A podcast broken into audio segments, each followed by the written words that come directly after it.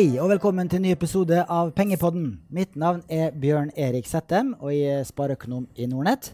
Eh, jeg sitter her i studio sammen med kollega og investeringsøkonom Mats. Hallo, Bjørn Erik. Hei. I dag skal vi snakke om indeksfond. Og vi har fått besøk av Joakim Embu, som jobber som indeksforvalter i KLP kapitalforvaltning. Velkommen. Takk. takk. Kan ikke du Joachim, Joakim, starte med å fortelle litt om deg selv og KLP? For dere er vel Norges største indeksforvalter? Ja, det er vi. Eh, vi forvalter eh, rundt 150 milliarder i aksjeprodukter som er indeksnære eller faktortiltet. Eh, jeg har jobbet i Serie KLP nå i snart åtte år. Tidligere før det så jobbet jeg tilsvarende strategier i oljefondet. Mm. Ja. Og da jobba du, du, du fortalte meg før sending her at du jobba på, på Shanghai-kontoret til oljefondet? Riktig. Mm. Så det var en spennende, spennende tid, det. Ja. Så, ja, det er bra, Joakim. Uh, du, jeg er litt nysgjerrig, jeg, Joakim, på For du, uh, du titulerer deg jo som indeksforvalter. Uh, og det er kanskje ikke noe vi hører så veldig mye snakk om. Vi hører jo veldig mye om aktive forvaltere, altså typisk Jan Petter Schissner f.eks., som gjerne tar flere bets, og som sitter og er litt mer lett på labben. Kan du fortelle litt til forskjell fra en aktiv forvalter, hva en indeksforvalter og hvordan hverdagen din utspiller seg? Ja, det kan jeg gjerne gjøre. Vi jobber nok ganske mye mer eh, kvantitativt enn de tradisjonelle stockpicker-forvalterne. Vi har relativt store porteføljer spredt over mange markeder, mange aksjer. Så vi kan ikke bruke mye tid på å sørge for at vi ligger eh, korrekt eksponert mot de ulike markedene. Det er en god del trading som skal gjøres. Vi skal passe på. Og det er selvfølgelig selskapshendelser, også i våre porteføljer, selvfølgelig, som vi skal ta stilling til og svare på og følge opp. Mm. Men dere leser ikke regnskapene til selskapene noe særlig, slik som en aktiv forvalter vil gjøre? Det gjør vi ikke. Nei. Utgangspunktet vårt er jo at markedet priser aksjene noenlunde riktig. Det er eh, basisen. Mm. Så det sitter egentlig mer, det er mer datadrevet enn kanskje hva en aktiv forvalter er, som gjerne er litt mer magefølelse kombinert med tall, selvfølgelig. Det kan nok være riktig å si. Mm. Så selv er jeg jo sivilingeniør, og det er kanskje en grunn til det. ja. eh, I Norge så er ikke indeksfond så veldig utbredt, i hvert fall ikke blant private sparere. Eh, jeg har sett tall som viser det at eh, i overkant av 10% av privatpersoners mm. plasseringer i aksjefond er plassert i indeksfond. Ja. Riktignok er andelen økende. Eh, men hvis du ser på den tilsvarende andelen blant de profesjonelle, altså blant eh, Eh, store investeringsselskap, blant pensjonskasser, så er andelen hele 40% Så her har kanskje proffene skjønt noe som småsparerne ikke har skjønt? ja. ja. Det er ikke tvil om at uh, investeringene i indeksfond har økt voldsomt siste årene. Altså, kanskje særlig siden finanskrisen. Uh, vi ser jo, som du sa, at de institusjonelle kundene våre har stort fokus på indeks. Og så ser vi blant nytegninger blant, for privatkunder så ser vi også stor, stor overvekt av indeksinteresse. Mm. Men som du sier, det er en del kanskje litt eldre investeringer der ute blant privatpersoner som nok har holdt seg til de gamle investeringene i aktive fond. Mm. Og det er litt, tar litt tid før man innløser der og tegner nytt. Vi så jo selvfølgelig at det skjedde mye ved aksjesparekonto, hvor man fikk en litt sånn insentiv til å flytte pengene sine. Så det, det har hjulpet, da. Joakim, du sa jo det at, uh, at det, har, det, har økt kraftig siden finanskrisen. Tror du det også har noe med at uh, i et etterkant av finanskrisen i 2008, så kom jo sentralbankene med sånne QE-er, altså kvantitative lettelser, som vi har hørt om. da. Det har jo favorisert, kall det, indeksprodukter også, for det har kommet mye kjøpere inn i markedet. Tror, altså, ser du noe effekt av det også, eller uh, tror du det er rett og slett at uh, kundene har blitt mer kostnadsbevisste? Jeg tror det er sammensatt. Jeg tror man så under finanskrisen, så var jo ekstremt mange aktive forvaltere som gikk på ganske stygge tap mot indeks. Og man fikk en mer bevissthet rundt, rundt den forvalterrisikoen. Samtidig som du sier, så har det kommet mye nye penger inn i aksjemarkedene siden finanskrisen. Og de har stort sett vært tiltet mot uh, indeksforvaltning. Så det, det, forklarer nok noe av den veksten vi ser. Mm. Eh, til de av lytterne våre som ikke er så kjent med begrepet indeksfond, så en veldig rask forklaring er at det er eh, et aksjefond som følger en indeks slavisk, og har ikke noe mål om å slå indeksen eh, jobben til forvalter er å levere indeksavkastning minus kostnader. Og kostnaden er jo da vesentlig lavere, og det er jo det, det, det beste argumentet for indeksfond. Det er lave kostnader. Eh, I Norge, blant norske fond, så ligger det mellom 0,2 og 0,4 i året stort sett i forvaltningshonorar, eh, mens aktive fond ligger typisk mellom 1 og 2 eh, Og da skal aktive forvalteren være god hvis den skal slå eh, indeksfondet etter kostnader.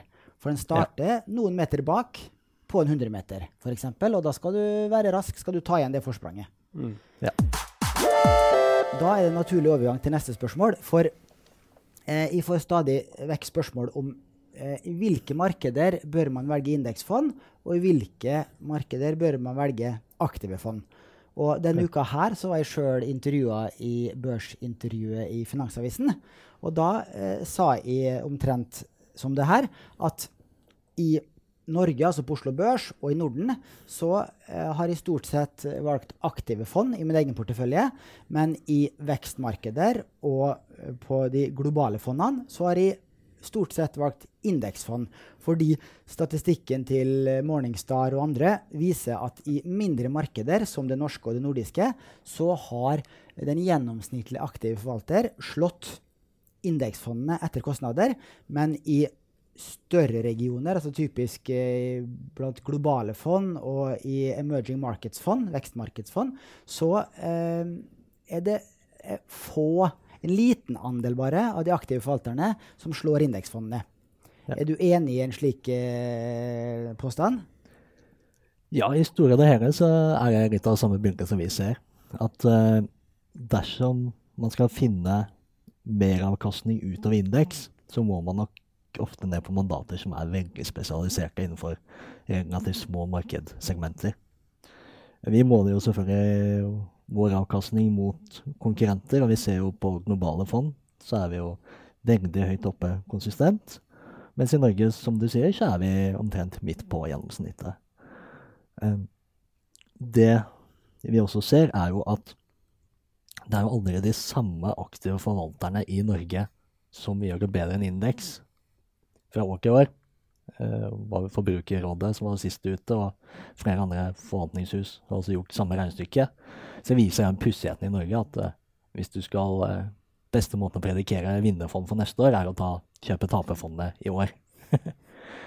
så det viser at det er, det er, vanskelig å finne en forvalter som konsistent gjør det bedre enn indeks. Så det er jo det vanskelige her. For der har du jo f.eks. hatt uh, Forte Trønder, som er et veldig bra fond, men det er jo et veldig snevert fond, egentlig. Et aktivt forvalta fond som satser på veldig mye aksjer som, i nærheten av Midt-Norge, typisk. Og de traff jo spikeren her for uh, i hvert fall et par år siden, der de hadde Nordic Semiconductor, Aker BP og SalMar, altså stor lakseeksponering og bra med olje. da. Ja. Så de hadde vel da en meravkastning i forhold til indeks på ja, jeg husker ikke, men det var voldsomt i hvert fall.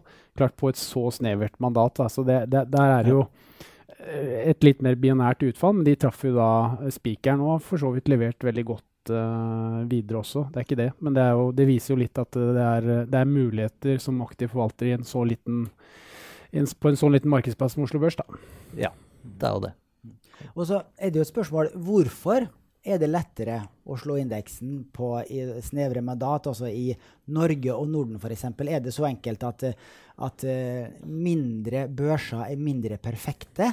Der er det, det er ikke så stor konkurranse, mens går du på det amerikanske markedet, så har du perfekt eh, konkurranse. Du har hundrevis av analytikere, hundrevis av meglerhus. Og da eh, skal du være ekstremt dyktig skal du gjøre det bedre enn indeksfond etter kostnader. Ja, Det er en lite paradoks, uh, det du sier her. For SMP-indeksen i USA, som nok kanskje er den mest indekserte og indekstunge indeksen, er jo også ansett for å være den mest effisiente. Så det, det tyder på at uh, ofte i mindre markeder hvor det er mange aktive forvaltere, så er faktisk markedene Kan det være lettere for noen forvaltere å utnytte andre. Kan det være kan det være litt av, eh, som jeg har sett litt an på, for jeg hører jo flere aktive forvaltere, og ser det jo selvfølgelig selv, er jo det at La oss ta Oslo Børs som et eksempel, som er en liten børs, relativt lite likviditet og ganske mange aktive fond, og selvfølgelig noen indeksfond som er spillere. Eh, la oss si at eh, ta Nell for eksempel, da, som et eksempel, som har vært en aksje som har gått veldig bra siste, siste tiden. Mye positivitet rundt den aksjen. Den har jo eh, ganske nylig kommet inn i indeks.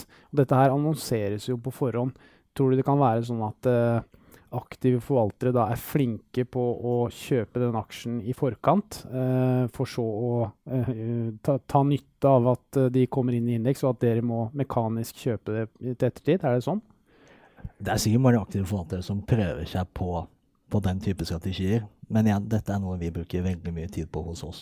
Å unngå at vi blir eh, satt ut på den måten. Så når innen en indeksaksje kommer inn i en indeks, så er nok vi godt plassert inn i den.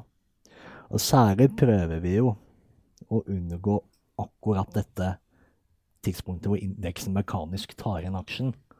Altså sånn klokken halv fem fredag 31. mai, så er det mange som forventer at indeksfondet skal komme med sine store passive volumer og dunke til. Og det prøver vi veldig hardt å unngå skal skje.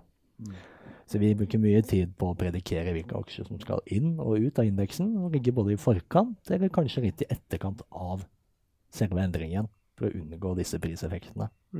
Og hvis du snur det da, Joakim, i forhold til som du sier at hvis eh, selskapet skal ut av indeks, om det selskapet f.eks. Eh, ikke handles noe særlig lenger, eller om at det i verste fall går konkurs, altså gjør dere noe annet der enn enn- enn, eh, når dere skal ta inn et selskap i indeks, for å si det på den måten?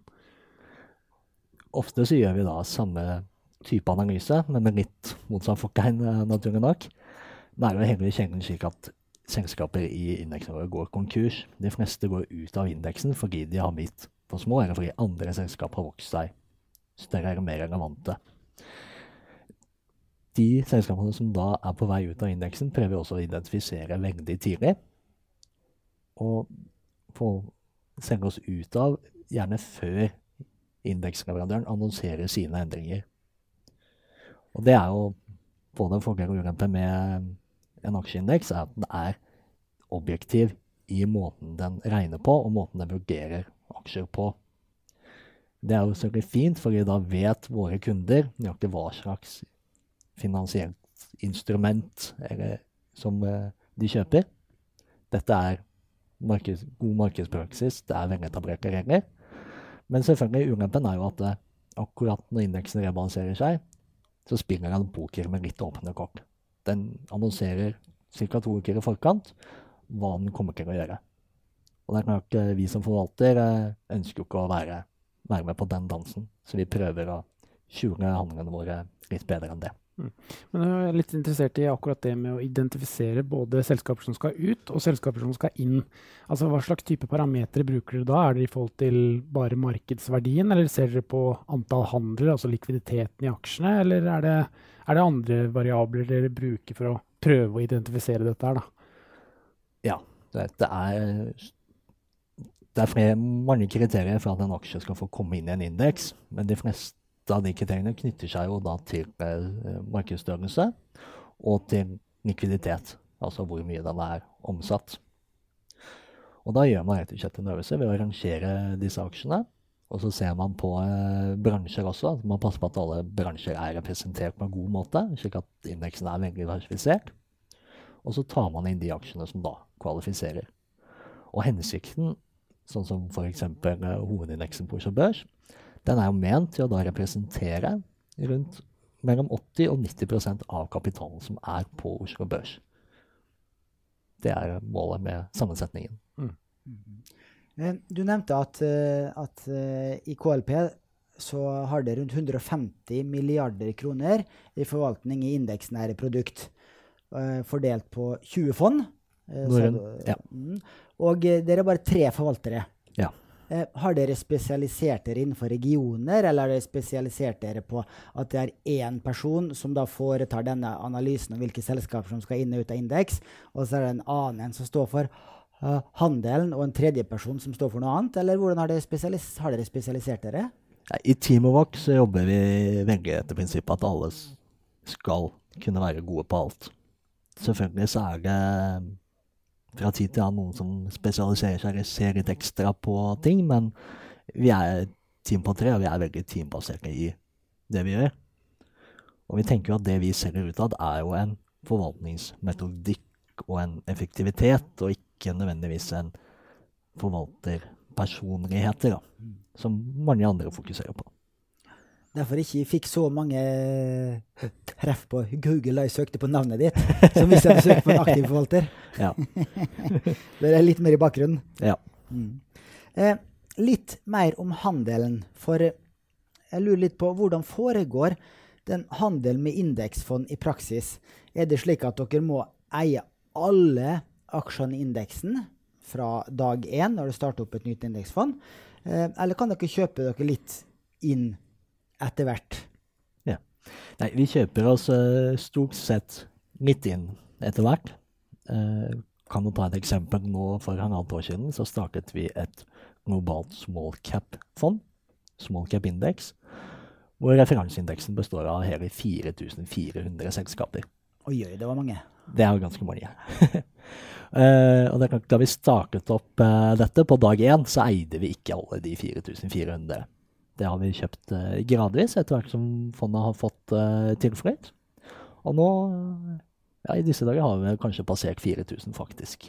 Men eh, vi går aldri ut i markedet og kjøper 4000 aksjer på én gang. Det ville dratt altfor mye transaksjonskostnader. Sitter dere og handler sjøl, Joakim? Er det du som sitter og trykker på knappen, eller har dere eksterne meglere eller tradere, eller sitter dere og blokktrader, altså kjøper større poster som kan være naturlig når du driver indeks? Ja, det hender det vi gjør selv. Vi bruker en, en Vi bytter Unnskyld. Vi uh, bruker egentlig begge deler. I en del markeder handler vi helt selv, direkte på børs. Og i noen markeder bruker vi lokale meglere som vi mener kanskje er bedre enn oss til å gjøre det. Og særlig se på fremvoksende markeder, markeder som er stengt når, er, eh, når vi sover. Nei, unnskyld, om, omvendt, som er åpent når vi sover. Så bruker vi meglere.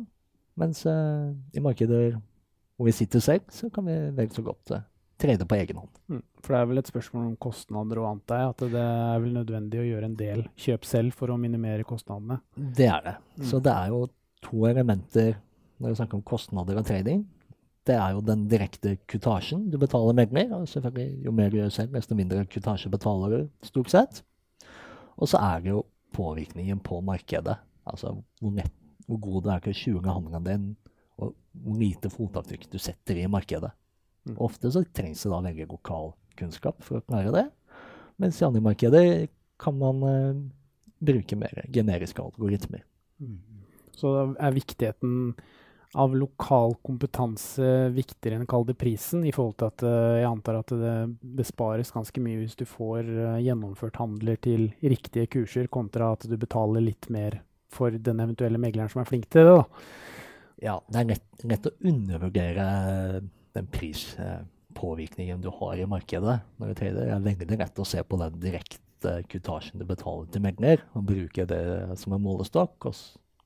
Fordi den markedspåvirkningen er litt mer skjult og litt mer vanskelig å kvantifisere, men ofte er den vel så viktig. Mm. Så for oss så vurderer vi veldig hver gang vi handler, hva slags type handel dette bør være. Hvis vi stort sett på indeksfond, så sprer vi handelen over ganske mange aksjer. Dog ikke 4000, riktignok, men noen hundre, kanskje. Og vi prøver å være en bitte liten del av volumet i hver aksje. Det reduserer markedspåvirkningen godt. Ja, men, no, men, noen ganger kan vi jo være tyngre, og da må vi kanskje tenke annerledes. Ja. Uh, en, en, siste ting, Joakim, jeg plager deg litt for dette, for jeg syns det er interessant. Uh, det er at hvis du har spesielle hendelser i selskaper, som skaper eh, likviditet og newsflow. Da. La oss si at det er et dårlig resultat, f.eks., så selges det en masse. er det sånne, sånne type anledninger dere kan bruke til å enten kjøpe eller selge? Nå, jeg, nå, spør jeg vel kanskje veldig mye spørsmål for å avsløre type forvaltningen deres, men, men Nei, det, ja, det du kan si, i hvert fall. Det, det er sjelden vi agerer på earnings news. Det er, ikke, det er veldig sjelden. Anledninger som kan oss til å gjøre nå, er jo type emisjoner. Eller mer spesifikke selskapshendelser. Mm. Det er jo um, ofte en kritikk som kommer mot indeksfond, at vi er veldig passive. Vi deltar ikke i emisjoner, vi lar oss vanne ut. Men det, det stemmer jo ikke. Så vi, vi er aktive på, på den fronten. Mm. Og det henger jo selvfølgelig igjen med at når et selskap gjør en emisjon, så blir det selskapet vektet opp i indeksen også. Mm. Så vi tar da et aktivt stilling til om vi vil være med i denne emisjonen, om vi syns emisjonsprisen er attraktiv eller om vi avstår. Og Der har vi også en del samarbeid med våre aktive forvaltere i KLP, som kjenner selskapene enda bedre enn oss til tider. Og så antar jeg at dere også har sikkert en del mandater, også typisk miljømandater, ESG osv., som også er viktig hvis det kommer ja, hendelser på f.eks. barnearbeid eller etc., så antar jeg også at det er noe dere vil agere, agere det, på. Da. Det er også noe vi agerer på. Og da har vi et eget uh, team som sitter og overvåker sånne hendelser og holder dialog med selskaper, både norske og utenlandske. Og det kan jo være, hvis det er en, eh, en miljøhendelse med et selskap, at vi følger opp selskapet, for, prøver å forstå hva som har skjedd. Ikke minst er risikoen for at dette kan skje igjen. Og hvis den risikoen er uakseptabel, at vi finner at her er for stor sannsynlighet til at selskapet frem, framover også kan påvirke miljøet negativt, så går vi ut av det. For det er jo eh, det er jo litt forskjell på indeksfond også. Det er jo mindre ja. forskjell på indeksfond enn det er på aktive fond. Ved, når du velger et aktivt fond, så kan du risikere å få eh, 5-10 meravkastning et år og tilsvarende mindreavkastning. Eh, ja. eh, velger du et indeksfond fra KLP versus et fra DNB Storebrand, så lenge det er et globalt eller et norsk indeksfond, så kan eh, avkastninga skille på desimalen. Ja. Men det er litt forskjeller her også. Og, men i hvert fall i de tallene jeg har sett, så, så, er det sånn jevnt over så ligger indeksfondenes avkastning på indeks minus kostnaden i fondet. Men så ser jeg noen unntak av og til hvor faktisk indeksfondet har slått indeksen etter kostnader. Ja. Jeg fant et eksempel her fra KLP. Eh, KLP Aksje Europa Indeks 3. Som da har fem stjerner i Morningstar. Og det skal jo nesten ikke være mulig for et indeksfond. Men de tre siste årene så har det gitt en analysert avkastning på 9,14 eh, som er 0,4 prosentpoeng bedre enn indeksen. Så her må dere tydeligvis ha gjort flere gode valg. Ja. Da kommer vi på neste tema, som jeg kalte eh, aktiv eh, indeksering. Eller da muligheter for en indeksforvalter å skaffe meravkastning. Og der har jo oljefondet vært veldig flinke. For det de, i hvert fall ifølge Dagens Næringsliv, det de har tjent eh, mesteparten av meravkastninga si på, er nettopp den aktive indekseringa. De har kjent veldig lite på eh, å velge aktive forvaltere. Eh, de har har da, eh, de har kosta like mye som de har, har fått til en ekstraavkastning. Men den aktive indekseringa som oljefondet driver med selv, den har vært veldig lønnsom. Ja. Og sånn er det da tydeligvis for dette eksempelet med det europeiske indeksfondet deres. Hvordan klarer eh, dere eh, å skape meravkastning, eller i hvert fall å, å da eh, få forskjellen til indeks til å bli så liten som mulig? Ja, det er et godt spørsmål. Akkurat når det gjelder Europafond så er, som du nevnte, som har en årlig meravkastning på 40 punkter, så er mye av det skyldes skatteforhold. Hvor MSCI, som er indeksleverandøren vår, legger til grunn en skatterate på utbytter som tilsvarer en gjennomsnittlig internasjonal investor. Mm. I Europa så har vi som et norsk fond bedre skattebetingelser enn det. Og det forklarer noe av den merav, tilsynelatende meravkastningen. Deretter så er det selvfølgelig en del tiltak vi gjør for å prøve å ta igjen indeksen, som du sier. For vi eh, starter også med liten ulempe, siden vi har et uh, lite forvaltningshonorar. Dog mye mindre enn de aktive. Men vi gjør en del tiltak for å minimere den kostnaden.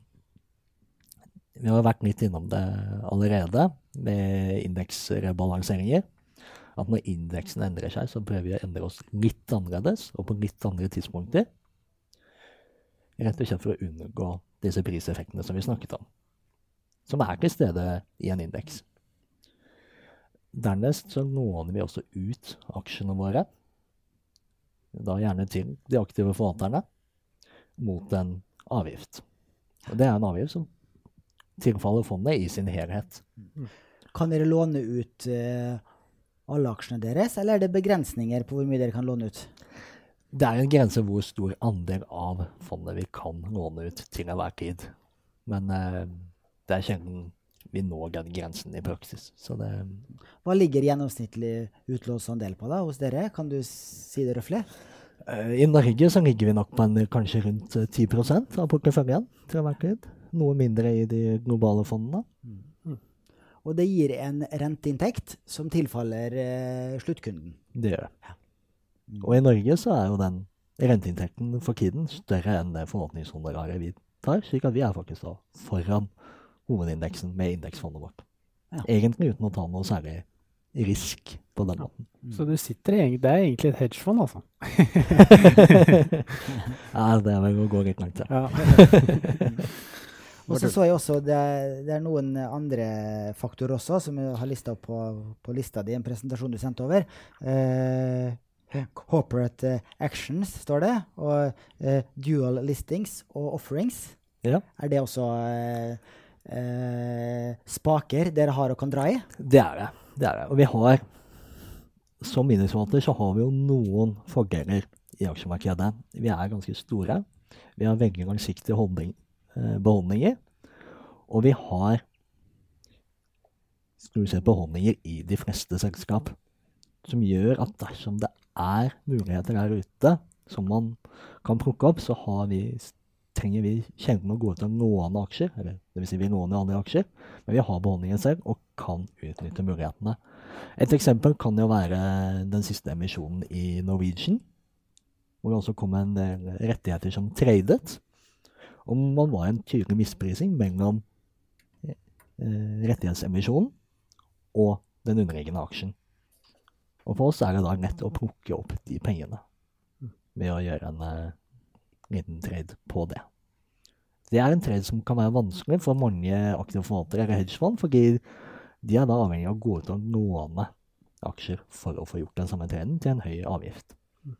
Låner dere, altså under den emisjonssfæren til Norwegian, så var det jo nesten umulig å få lånt aksjer til shorting. Ja. Uh, men er det sånn at dere kan benytte muligheten til å da låne ut uh, eksisterende beholdning for en mye høyere rente da, enn uh, vanligvis? Det er det. Ja. det er det.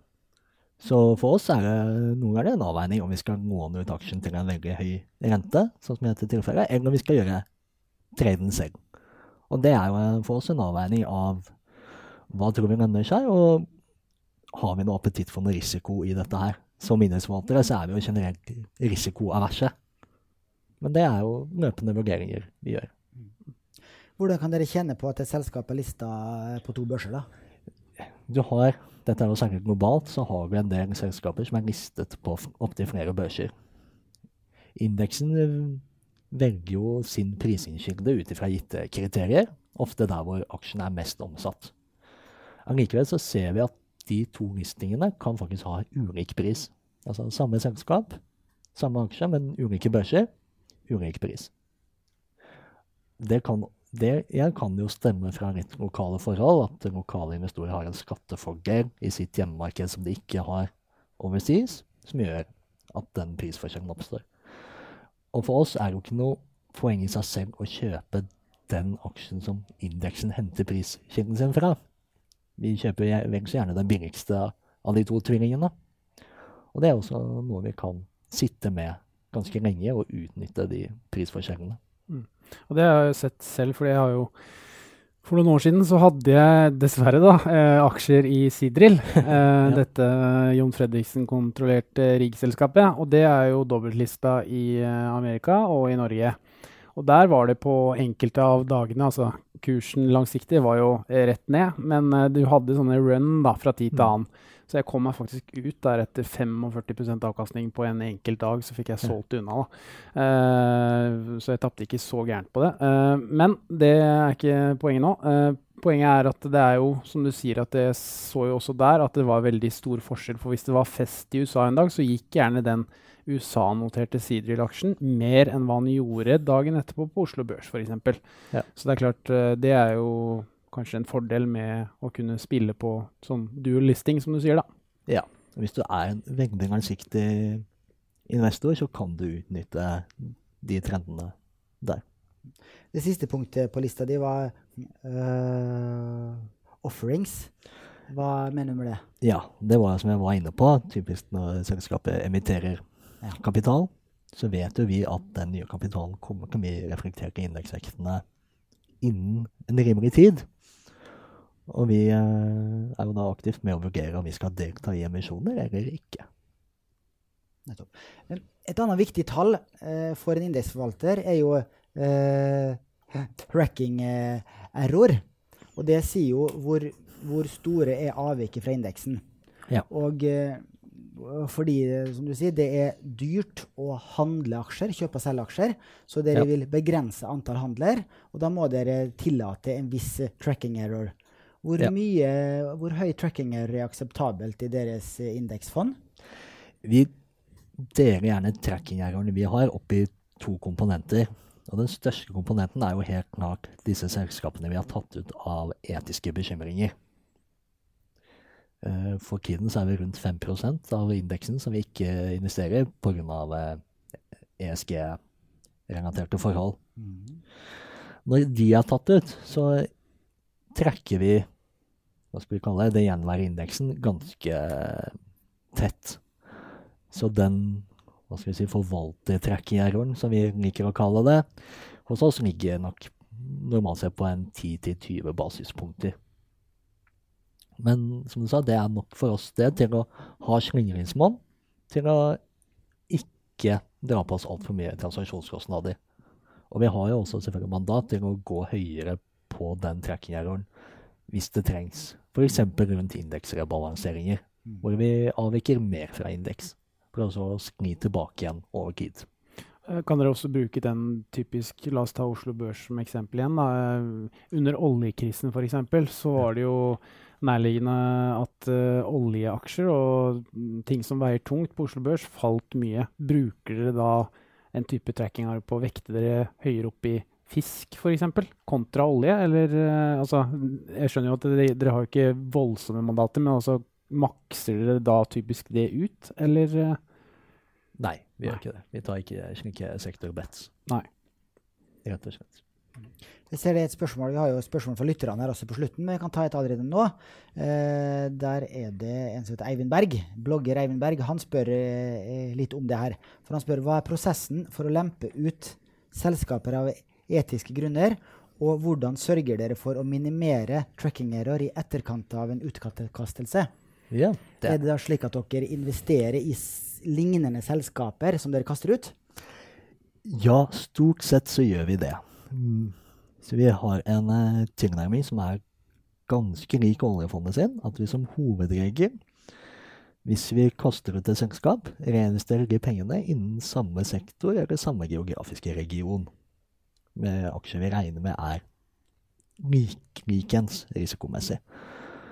Unntaket, i hvert fall det største unntaket, er jo kullselskaper som vi har kastet ut hvis vi eh, har, eh, identifiserer selskap vi eier som har en,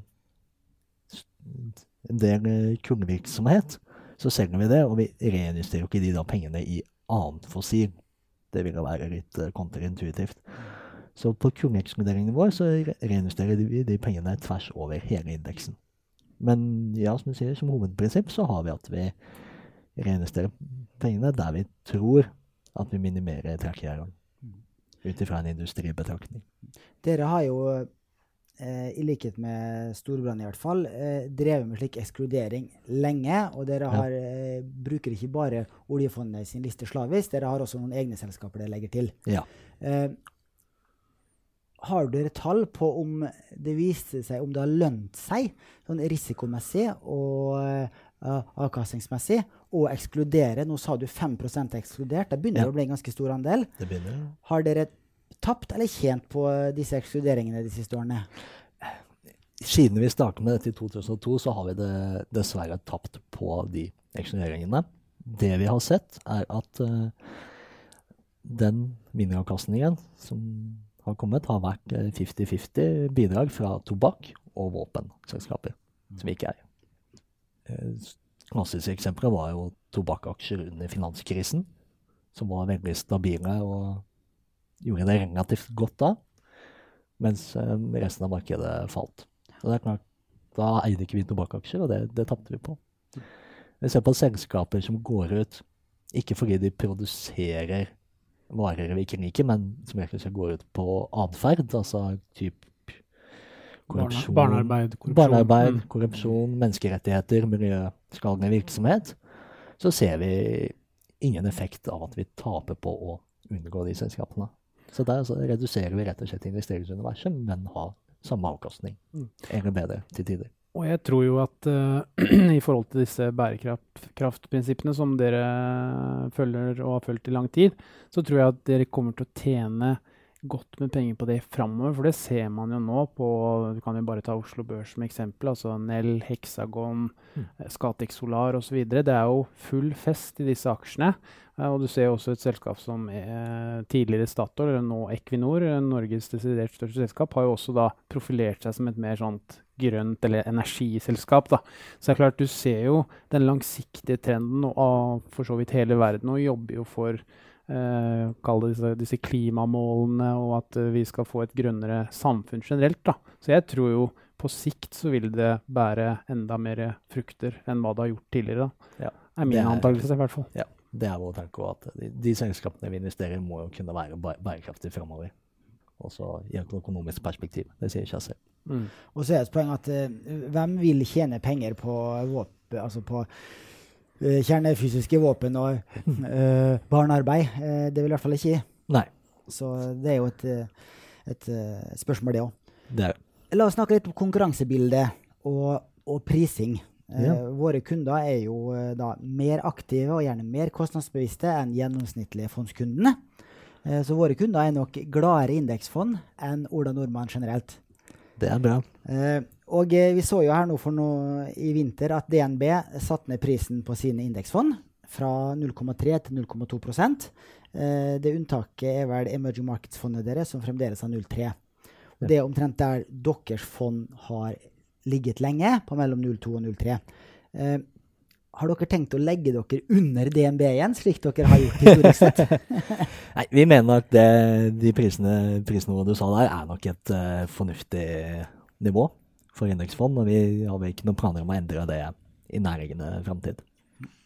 Vi har jo gratisindeksfond, som uh, lytterne vet. Vi har jo uh, Superfondet Norge og Sverige, Danmark, Finland, hvor det er null i kostnader. Og der taper vi jo penger uh, for hver fondsandel vi selger. Ja. Det er jo hovedsakelig et markedsføringsstunt. Og så håper vi at, at kundene også kjøper andre fond og aksjer som vi tjener penger på. Ja. Um, For det er, jo, det er jo kostnader i dette, som Joakim så fremt har, har eh, fortalt her. At dere gjør jo veldig mye. Også det. Man må jo kjøpe aksjer uh, uansett om man er indeks eller ikke. Ja. Så det er klart uh, aktive forvaltere har sikkert høyere kostnader i og med at de tar flere og oftere aktive bets. Men det er klart dere også må jo kjøpe og selge aksjer uh, relativt ofte, så det, det koster jo penger, det òg. Så, men som du sa, vi er Selvfølgelig, vi har mye, mange flere kroner per forvalter enn de aktive forvalterne, så vi kan selvfølgelig ha lavere pris ut til kundene òg. Og det er jo det er store stordriftsfordeler i dette gamet. Eh, og så er det da slik at eh, i, I USA så har det også kommet gratis indeksfond nå, Ja. men jeg forsto det slik at eh, forvalter tjente penger på aksjeutlån. Ja. Og da, eh, hvis forvalter kan beholde de renteinntektene, så er jo saken litt annerledes òg. Eh, norske verdipapirer kan jo da ikke beholde de renteinntektene. Nei. Og derfor så eh, kan ikke Nordnett ta eh, inntektene for aksjeutlån i superfondet. Ja, hadde vi kunnet det, så kunne vi jo ha, ha argumentert med at det er kommersielt lønnsomt også, men det er det da ikke isolert sett. Det er jo da fordi at vi eh, bruker det som lokkeprodukt for å få inn nye kunder. Og det med renteinntektene fra utenlandsvirksomhet er jo det er gjengangstema. Når man ser særlig utenlandske forvaltere som reklamerer med lave priser, så er ofte det er det der det sitter. At de tar inntektene, mens Ja, norske er- fond tilfører det tilbake til fondet i sin helhet. det Det er, det er jo til og med ja, direkte konkurrenter til oss, Robinhood bl.a. Sånne plattformer som har reklamert med gratis kurtasje, men de tar pant i aksjene dine og har mulighet da til å låne ut det. Da. Så det er Ja. klart, det er jo det er jo ikke alltid fordeler med det, da. Hvis du skal selge en aksje og den, den er utlånt og du ikke har noen sikring for, for det. Så sånn er det. Mm, mm. Um, og eh, noe som er populært i utlandet, men som er mindre kjent i Norge, det er jo eh, børsnoterte fond, eller såkalte eh, ETF, Exchange Traded Funds. Eh, en del av våre kunder investerer i det, eh, spesielt i USA. Da. Ja. Og da får du da enda bedre likviditet. Da kan du selge eh, det børsnoterte fondet på sekundet, og du kan kjøpe det på sekundet. Ja. Eh, har dere vurdert å eh, tilby slike børsnoterte fond? Det er en ting vi ser på til stadighet, hvorvidt det er etterspørsel for det i Norge. Vi har ikke sett den store etterspørselen ennå. Vi tror kanskje for våre kunder at de er eh, ofte litt mer langsiktige. At dette å kjøpe og selge indeksfond på sekundet ikke er helt uh, hva våre fond brukes til. Så vi har ikke ennå sett behovet for å gjøre det. Men det er klart det kan være en trend som kommer til Norge òg. Det er absolutt eh, noe vi har med oss. Så er det jo mange som er bekymra for, eh, for disse ET, eller denne ETF-ekspansjonen, spesielt i utlandet. For veldig mange av disse ETF-ene er jo større enn det underliggende markedet. Ja. Så det er klart, eh, hva vil skje hvis det nå skulle smelle ned, f.eks., eh, Ja. når- og disse ETF-ene ville bli tørre, så er det jo sånn sett en trygghet å ligge i indeksfond da, som ligger og handler fysiske aksjer, istedenfor at du må, må inn i noen instrumenter. Det er i hvert fall mitt take på det. Og det har man jo sett eksempler på, særlig på renteinvesteringer, at ETF-ene er langt mer likvide enn de underliggende papirene, og det skaper et problem den dagen mange vil ut. Mm. Kan jo nevne at eh, på Nordnett-plattformen så har vi da rundt 800 verdipapirfond, og så har vi 4000 ETF-er. ja, så vi har langt flere ETF-er Ja. enn vi har eh, Mm. fond. Ja. Eh, og det sier litt om hvor stort ETF-markedet har blitt. da. Nå har jo ETF-volumet, så vidt jeg vet, blitt større enn volumet for vanlige indeksfond. Ja. Og det er jo, bare for å ta det også, så har vi jo veldig mye oljeeksponering på Oslo Børs. Og det, hm, kall det på folkemunne, så er det letteste å eksponere seg mot oljeprisen er å kjøpe Equinor eller Aker BP eller noe. Men du har jo også ETF-er for å gå direkte i oljeprisen. Ja. Det er jo bare en sånn liten ting som jeg tenkte å komme med her når vi kom på det. Og det er jo en ETF som heter USO, og da sitter du direkte i skiferolje, da. Eh, bare for å ta det. Jeg kom på det. Skiferolje det er ikke bærekraftsforvaltere glad i. Nei, det var jo litt å banne i kirka, men jeg bare kom på det her. Så tenkte jeg hvis det var noen som hadde interesse av det, da. Det er jo selvfølgelig fy-fy, men det er en interessant, eh, interessa et interessant instrument for å gå direkte i oljeprisen. da. Uh, en, en siste ting når det gjelder ETF-er, er at det er ganske vanskelig å finne frem i den ETF-jungelen med så mange rare forkortelser, så mange rare indekser som følges. Eh, og da når kostnadene på indeksfondet har kommet så lavt som i Norge, på 0,2 til 0,4, til og med gratis i Norden, eh, så er det da ikke så mye å hente. da. Det er ikke så mye mer å spare for å gå over til eh, ETF-markedet. Og hvis du da eh, kjøper en ETF i USA som gir utbytte, så får du kildeskatt og, og, og ekstra bryderi der. Og da går fort vinninga litt opp i spinninga for mange. Ja, Og det, er- det er det vi har sett òg, at uh, da står man egentlig igjen med det argumentet om at ETF-er kan man jo i større grad, grad daytrade. Og der er jeg har tror, vi ikke de, sett den store etterspørselen. ja, jeg tror de fleste ETF-er koster omtrent det samme om de ligger mellom 0,15 og 0,2 og opp mot 0,4 faktisk, som er de jeg har sett på i hvert fall, da, som kanskje er litt mer spesialiserte, men de koster jo omtrent det samme som et indeksfond, så vinninga går nok litt opp i spinninga. Og så skal du også huske på det når du kjøper en ETF, at du har en bid-ask-spredd på børsen. som er en relativt skjult kostnad som man fort ikke tenker på når man trader. Mm. Det er et godt poeng. Og hvis det er litt lav likviditet enn ETF-en, så kan det utgjøre like mye som et dårlig forvaltningshonorar. Det kan fort eh, løpe på Et aktivt forvaltningsforhold Ja. hvis, du er, hvis du er rik- virkelig uheldig. Nå har vi vært veldig positive til indeksfond her, så vi må ha litt kritikk også. Eh, og den vanligste kritikken mot indeksfond er jo at eh, som indeksinvestor og forvalter så laster man opp med de dyreste aksjene. Og jo dyrere aksjene blir, jo mer eh, eksponering får du mot de. F.eks. japanske aksjer på slutten av 80-tallet, teknologiaksjer eh, på slutten av 90-tallet eh, og finansaksjer før finanskrisen. Ja. Hva, hva er ditt svar på den kritikken? Ja, hvis du ser på finansaksjer for eh, finanskrisen, så jo, kan vi godt si at det var jo det var ingen av verdensindeksene som så finanskrisen komme.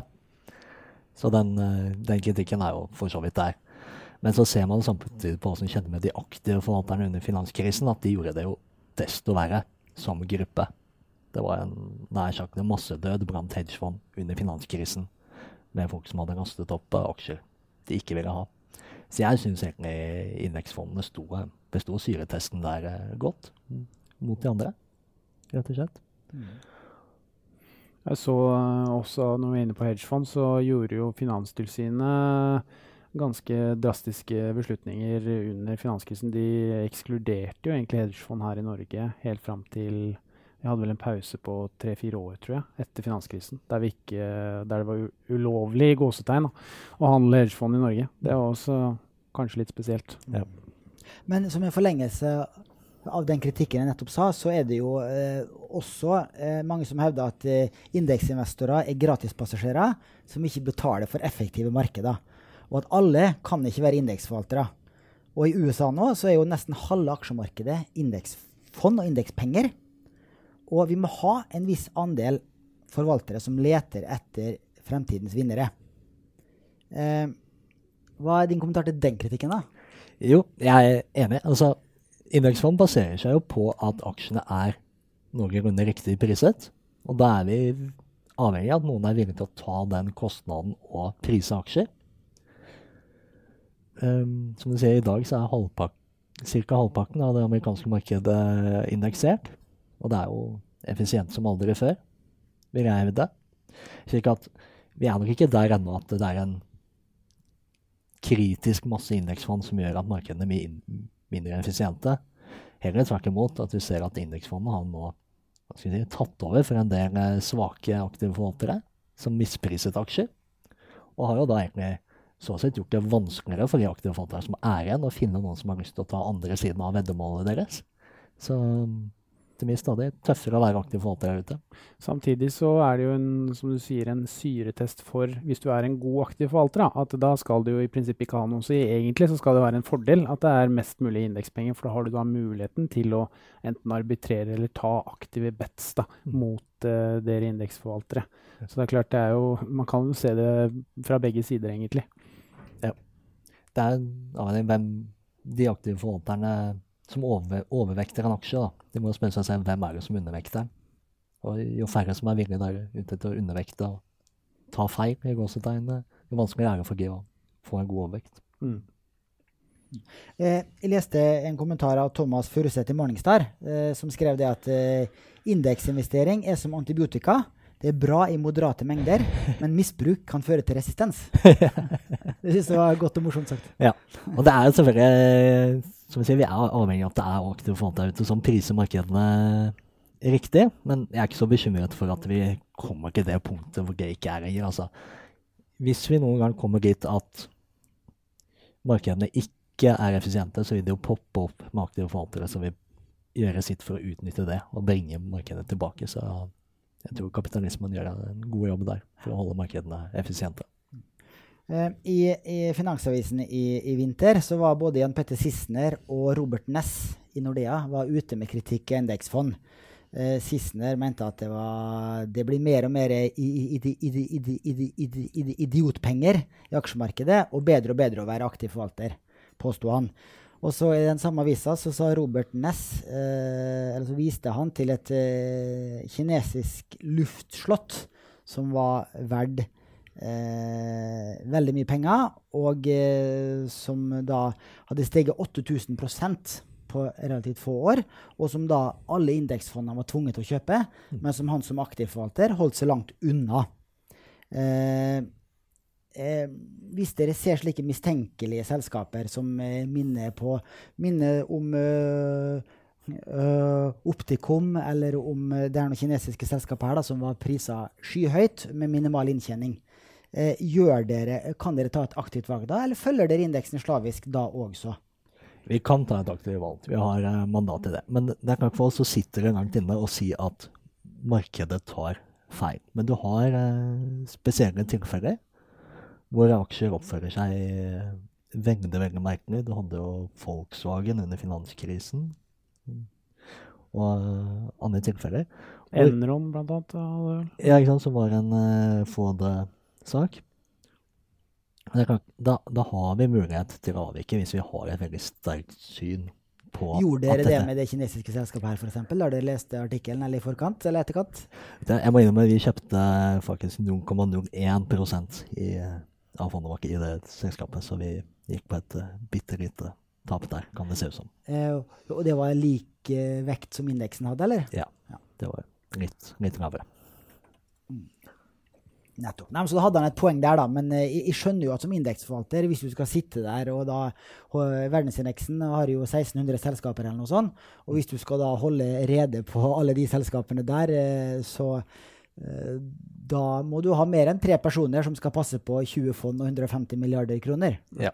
Og hvis disse misprisingene var veldig åpenbare og veldig lett å identifisere, så hadde du jo sett langt flere aktive forvaltere som slår indeksen enn det du gjør. Så dette er jo ikke noe utbredt. Nei, og som du sier, eh, stort sett så er jo de fleste selskaper i indeks altså legitte selskaper som har inntjening og som driver en, eh, en redelig business, da. Så det er, det er jo ekstremt, eh, et ekstremt mindretall av slike eksempler som du kom med der, Bjørn Erik. Ja. Og de fleste aksjer i verdensindeksen er utsatt for ekstrem konkurranse blant de aktive forvalterne i å prise det mest mulig riktig. Mm. Og det er det vi indeksfond flyter på. Ja, Det var jo rart at ikke flere aktivforvaltere hadde sett det samme som Robert Ness hadde sett. For da hadde ikke kursen steget med 8000% Det kan nok hende at de aktive forvalterne som har kjøpt det så mye at det steg 8000 eh, Mm. ikke ga seg til kjenne der. Da. det kom. Før vi går over til spørsmål fra lyttere, så eh, vil jeg gjerne ha en litt sånn oppskrift på hva eh, småsparere, investorer, skal gå etter når de ser etter et indeksfond. Og la oss starte på toppen. Jeg har pleid å si det at hvis du er nybegynner i eh, fondsmarkedet og har lyst til å begynne å spare i fond, ja, da, da er det enkleste rådet kjøp et globalt indeksfond. Ja. Ja, da har du en brei eksponering mot verdens aksjemarkeder til en lav kostnad. Eh, og så, eh, hvis du da skal ta et steg videre, ja, du vil eh, sette sammen en portefølje av fond, eh, og du vil ha, ha lave kostnader i denne eh, porteføljen, og du er ikke fornøyd med å sitte bare med ett indeksfond, du vil prøve å være litt, litt smartere. Eh, da må du jo begynne å se på region. Skal du ha en overvekt i Norge? Det er jo mange som anbefaler eh, såkalte home eh, bias, med at du har en overvekt. Norge utgjør vel 0,3% eller noe sånt av verdensindeksen. Uh, jeg ser de fleste forvaltere uh, anbefaler kanskje 20-25 mm. i Norge for en norsk investor, fordi at du har din eh, lønn, din formue, eh, din gjeld i norske kroner. Da er det greit å ha en overvekt i, i eh, norske aksjer også. Mm. Det er jo et, et, et, et greit argument. Eh, og så må du jo da se på hvilke indekser disse fondene følger. For et globalt fond eh, trenger ikke nødvendigvis følge Morgan Stanley sin verdensindeks. Den kan følge eh, en indeks som kalles eh, All Countries-indeksen. Ja. Eh, og de norske indeksfondene følger vel tre forskjellige indekser.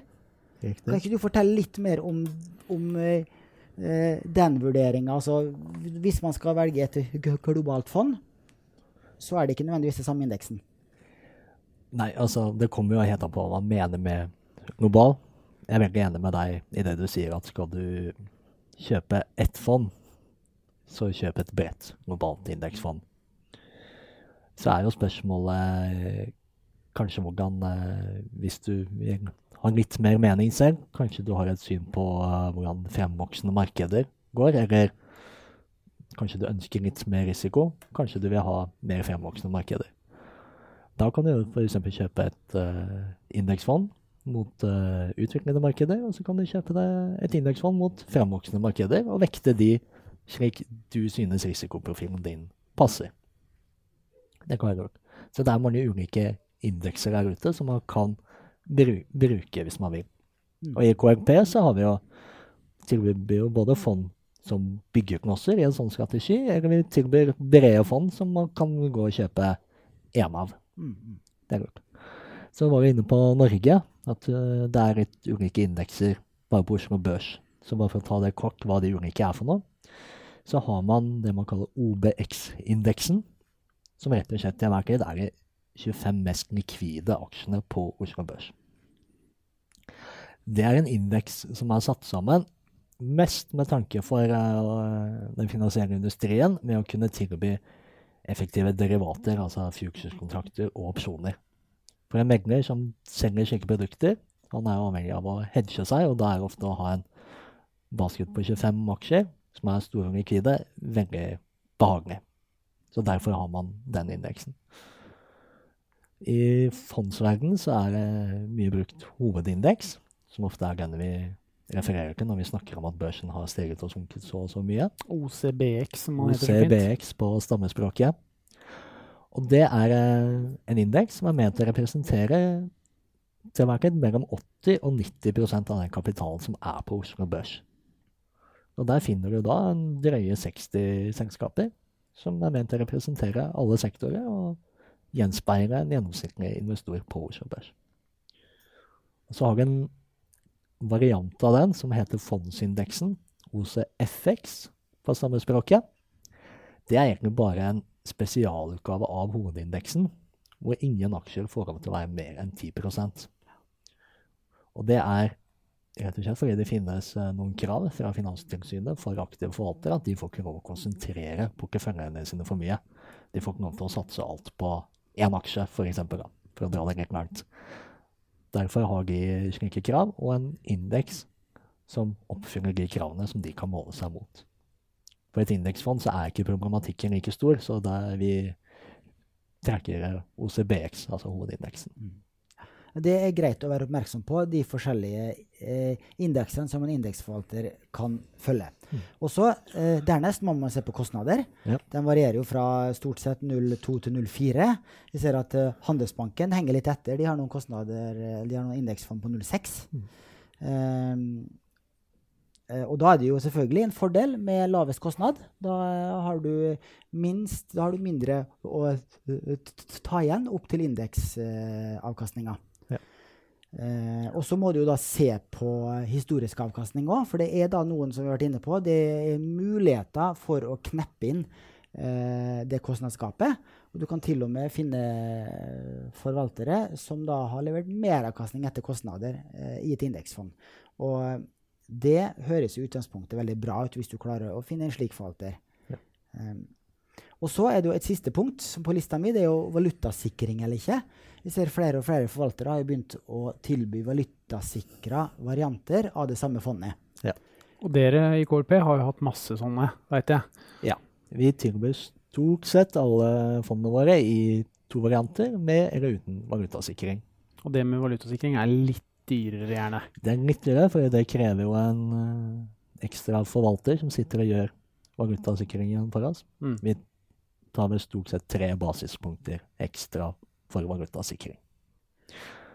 Um, og på spørsmålet hvorvidt man bør kjøpe valutasikkerhet eller ikke, så det var nesten uh, la det være opp til hver enkelt uh, investor.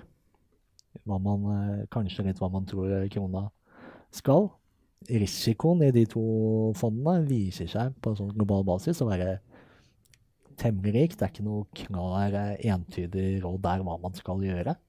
akkurat som jeg ser. Det man kanskje har sett, i hvert fall siden finanskrisen, er at når aksjemarkedene faller, så svekker også den norske krona seg. I hvert fall har gjort det, vært sånn de siste tiden.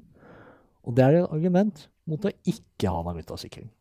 Ja, for da faller fondet eh, Det ikke-valutasikre fondet faller mindre. Rett, Fordi at du får litt hjelp av kronesvekkelsen. Mm. rett og slett. Så- Men uh, om det er en trend som skal være kallet i neste børsfall, om det samme sjakker er, det skal ikke jeg ha sagt. For nå er jo krona såpass svak at det er jo grenser for hvor mye han kan falle òg, selvfølgelig. Så det, det, Ja, det er jo så- en annen side. Men sånn, i teorien så skal jo valuta være et nullsumspill. da, At Ja. det går opp i opp, egentlig butt i butt uh, over tid. Ja. Det er kanskje det viktigste, og, viktigste som investor å ta med seg. da. Det er det. Så selvfølgelig har man eh, sterke personlige overbevisninger hvor krona skal, så kan man uttrykke det gjennom å velge valutasikring eller ikke. Men Joakim, hvor har du selv plassert dine langsiktige sparepenger? De er i fondet som heter eh, KRP Langhorisont. Akkurat, Og det er en miks mellom Det er en miks som eh, rett og slett har en god aksjeandel og en noe renteandel. Bestående av KRPs indeksfond. Da går vi over på spørsmålene fra lytterne. Og jeg tok eh, det første her fra Eivind Berg. Han har også stilt et spørsmål til. Ja. Eh, det er er det flere, eller har dere flere indeksfond på trappene? Vi har ingen eh, veldig på trappene. De siste vi eh, lanserte nå, var jo global eh, small cap.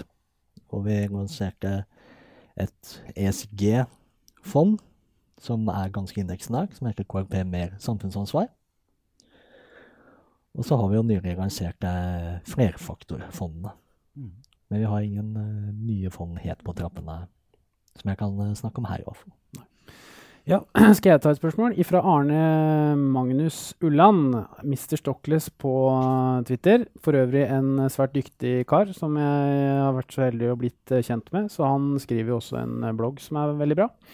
Uh, og han har et spørsmål på at Morningstar forventer 8% totalavkastning de neste ti årene fra fremvoksende markeder, altså emerging markets. Disse er underrepresentert i globale indekser, hvor USA da gjerne er 50-60% av indeksene. Er det fornuftig å ha en større andel i emerging markets enn hva globale fond har? Oi, det er et spørsmål jeg skal være forsiktig og gi noen klare anbefalinger for. Men eh, ja, emerging markets eh, har jo historisk høyere avkastning med dekker høyere risiko. Så jeg vil si at det er et uh, preferansespørsmål for en enkelt investor om man vil ha mer framvoksende markeder enn det verdensindeksen legger til grunn. Når han sier at det er underrepresentert i verdensindeksen, så er jeg ikke helt sikker på hva han tenker på, men man kan jo hevde at i fremvoksende markeder er aksjer mindre tilgjengelig. Det er såkalt mindre lavere friflyt, som gjør at de har en dekker lavere vekt i verdensindeksen.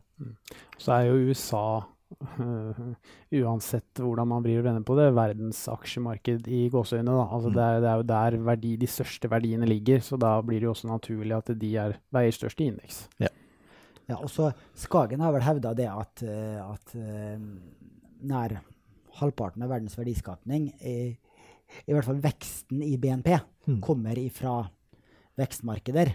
Ja. Eh, og da er det naturlig å anta at det også vil gjenspeiles i eh, aksjekursutviklinga før eller senere. Eh, og nå de siste årene så har emerging markets gjort det svakere enn developed markets. Ja. Men eh, hvis det her skal svinge rundt en langsiktig trend, så er det jo i hvert fall Skagen mener jo det at eh, det er på tide å, å være overvekta i vekstmarkeder. Og så må vi jo passe på å disclaime at Skagen er jo et emerging markets-selskap da, som er, har sin nisje i, eh, i, eh, i disse markedene. Så det er klart at de mener jo selvfølgelig at det er det beste markedet å være i. Ja. Og så skal du heller ikke undervurdere den effekten at selv om du kjøper aksjer f.eks. i USA, så er det mange av de selskapene som har store deler av inntektene sine fra emerging markets.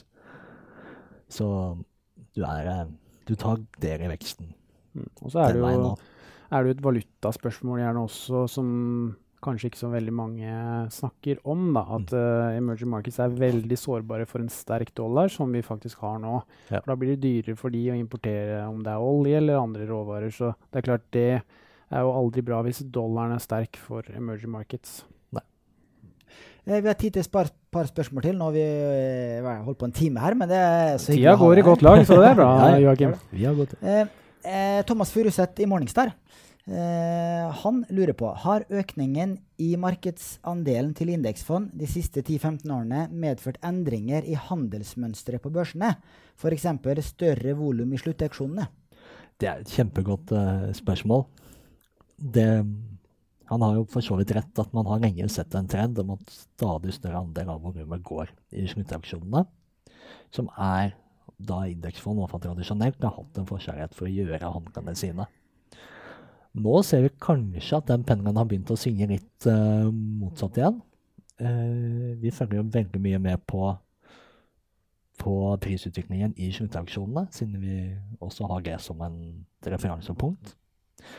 Og vi vet jo nå at det er eh, også innenfor indeksverdenen så er det indeksfond som gjør nå 90% av handlene sine på andre tidspunkt enn sluttauksjonen.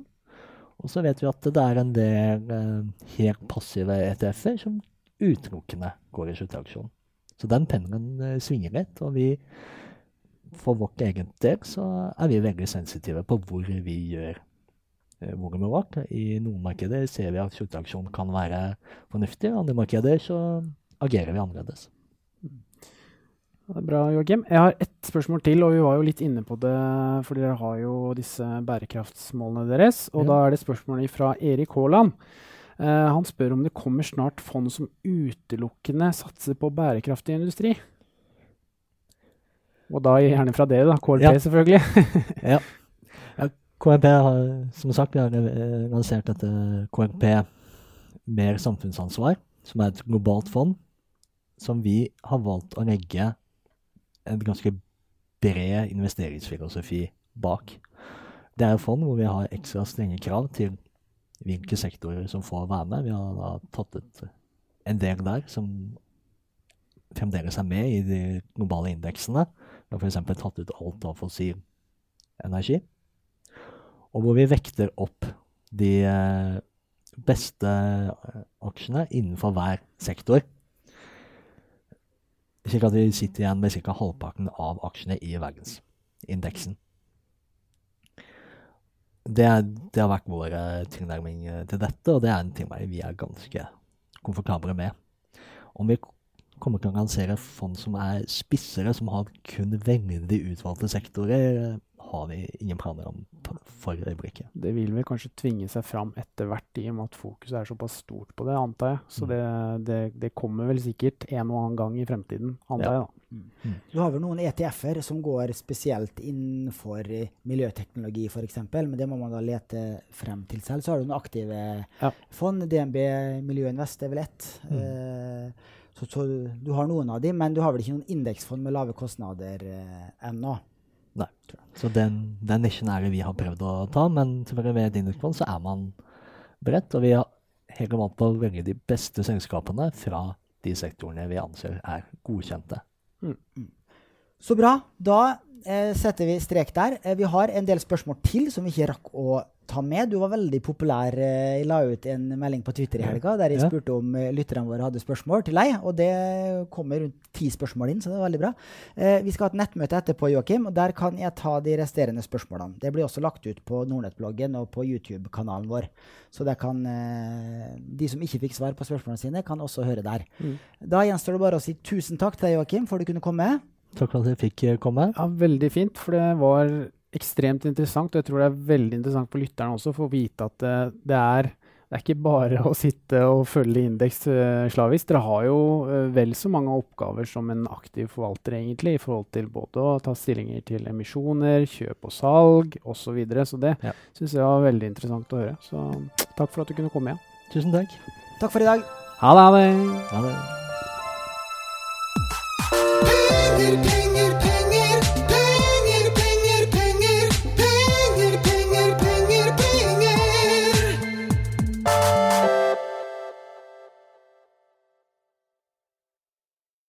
Denne podkasten skal anses som markedsføringsmateriell, og innholdet må ikke oppfattes som en investeringsanbefaling. Podkasten er kun ment til inspirasjon og informasjonsformål. Nornett tar ikke ansvar for eventuelle tap som måtte oppstå ved bruk av informasjonen i denne podkasten. Les mer på disclaimer-siden på nordnett.no.